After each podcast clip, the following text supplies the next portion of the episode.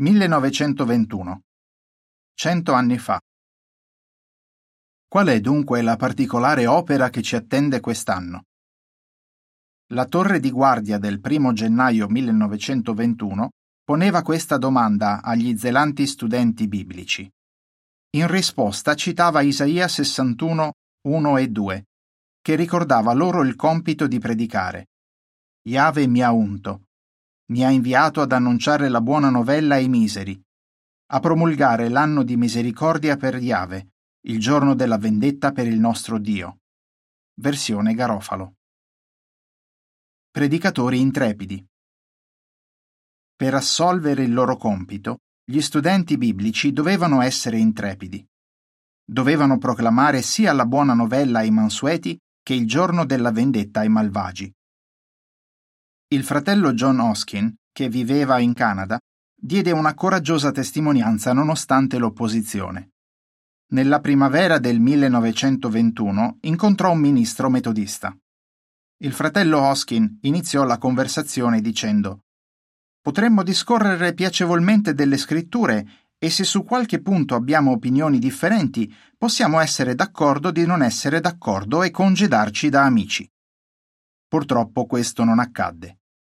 Il fratello Hoskin raccontò: «Avevamo parlato solo per qualche minuto quando il ministro sbatté la porta così forte che pensai che il suo grande vetro sarebbe andato in frantumi». «Perché non te ne vai a predicare ai pagani?» urlò il ministro.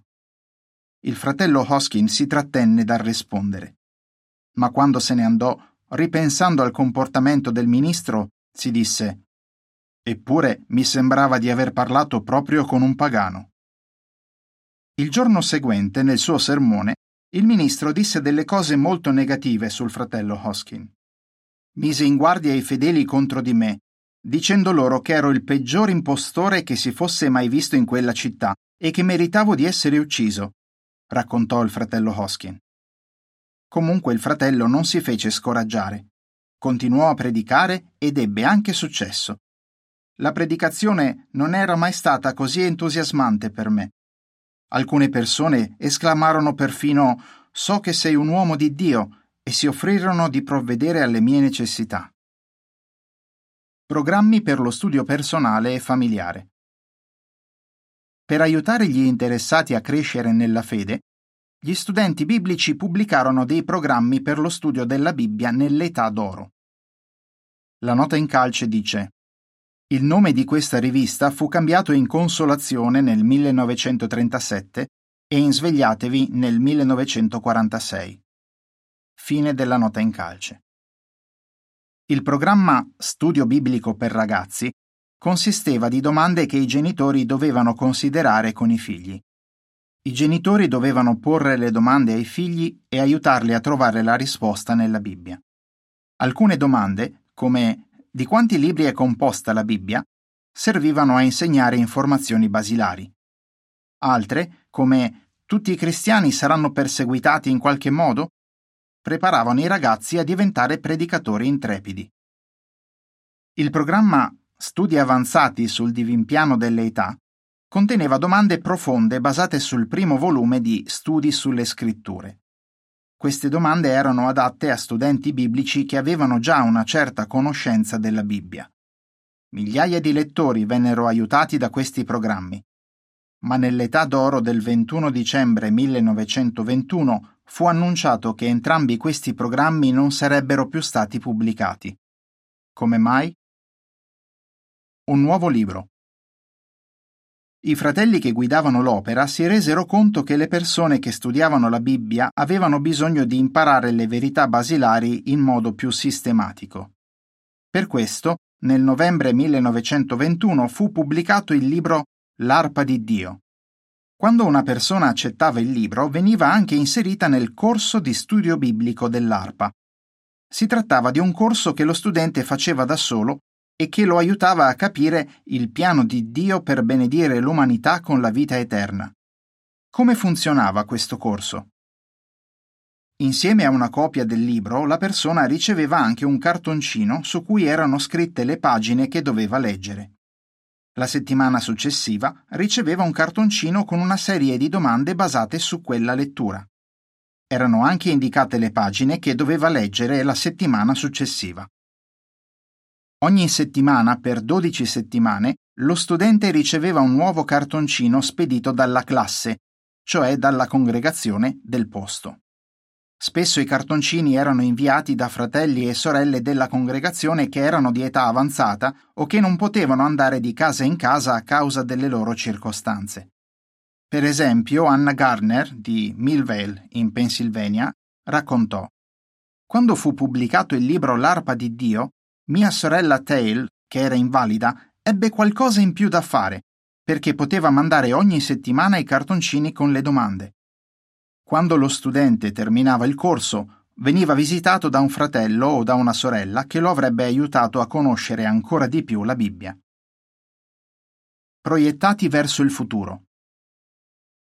Alla fine dell'anno il fratello Joseph Rutherford mandò una lettera a tutte le congregazioni, in cui scrisse: «Quest'anno è stata data una testimonianza riguardo al regno più vasta e più efficace rispetto a qualsiasi altro anno del tempo della mietitura». Pensando al futuro, aggiunse: «C'è ancora molto da fare. Incoraggiate altri a unirsi a voi in questo benedetto servizio». Gli studenti biblici seguirono quel consiglio. L'anno millenovecentoventidue li avrebbe visti proclamare coraggiosamente il regno in modo straordinario. Seguono informazioni supplementari. Amici coraggiosi. Gli studenti biblici mostravano amore fraterno aiutandosi gli uni gli altri. Sapevano essere amici coraggiosi nei momenti difficili, come emerge da questa storia. Proverbi diciassette diciassette. Martedì trentuno maggio millenovecentoventuno, a Tulsa, in Oklahoma, un nero venne arrestato con l'accusa di aver aggredito una donna bianca. Questa fu la scintilla che portò a quello che divenne noto come massacro razziale di Tulsa. Una folla di più di un migliaio di uomini bianchi si scontrò con un gruppo di neri meno numeroso. Gli scontri raggiunsero velocemente il quartiere nero di Greenwood, dove oltre millequattrocento case e negozi furono saccheggiati e dati alle fiamme. Ufficialmente i morti furono trentasei, ma in realtà potrebbero essere stati centinaia. Riguardo a quell'episodio, il fratello Richard Hill, uno studente biblico nero che abitava nel quartiere di Greenwood, raccontò: «La sera in cui scoppiarono i disordini avevamo l'adunanza. Quando finì, sentimmo degli spari provenire dal centro della città. Andammo a letto che ancora si sentiva sparare. Durante la notte la situazione precipitò». Il fratello Hill racconta cosa avvenne la mattina del giorno seguente, mercoledì primo giugno. «Alcune persone vennero da noi e ci dissero che se volevamo metterci in salvo dovevamo andare subito alla sala congressi della città. Il fratello Hill, sua moglie e i cinque figli ci andarono immediatamente.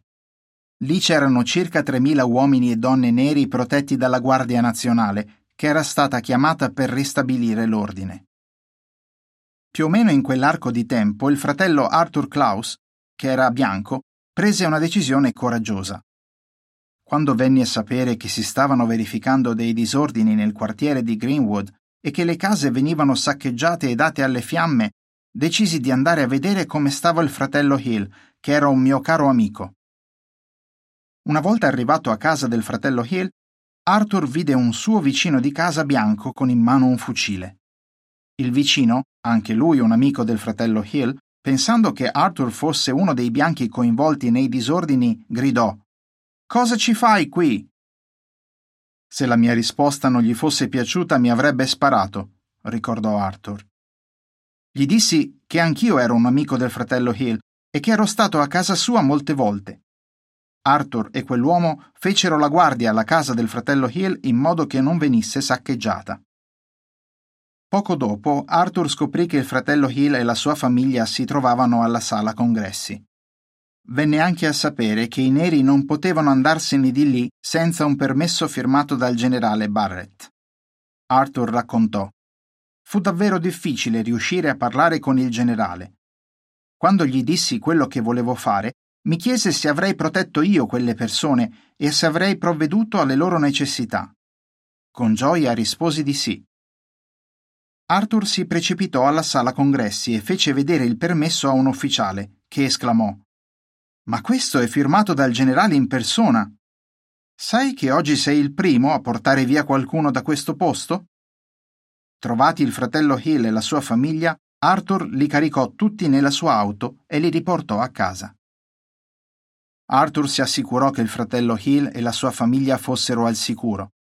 Il suo esempio di coraggio e amore fraterno ebbe un buon effetto su altri. Arthur raccontò: «Il vicino del fratello Hill si interessò alla verità. Anche molte altre persone mostrarono interesse perché videro che tra di noi non c'erano divisioni razziali, che nel popolo di Dio tutti erano uguali». Fine dell'articolo. Per ulteriori informazioni visitate il nostro sito j w punto org. Fine della rivista.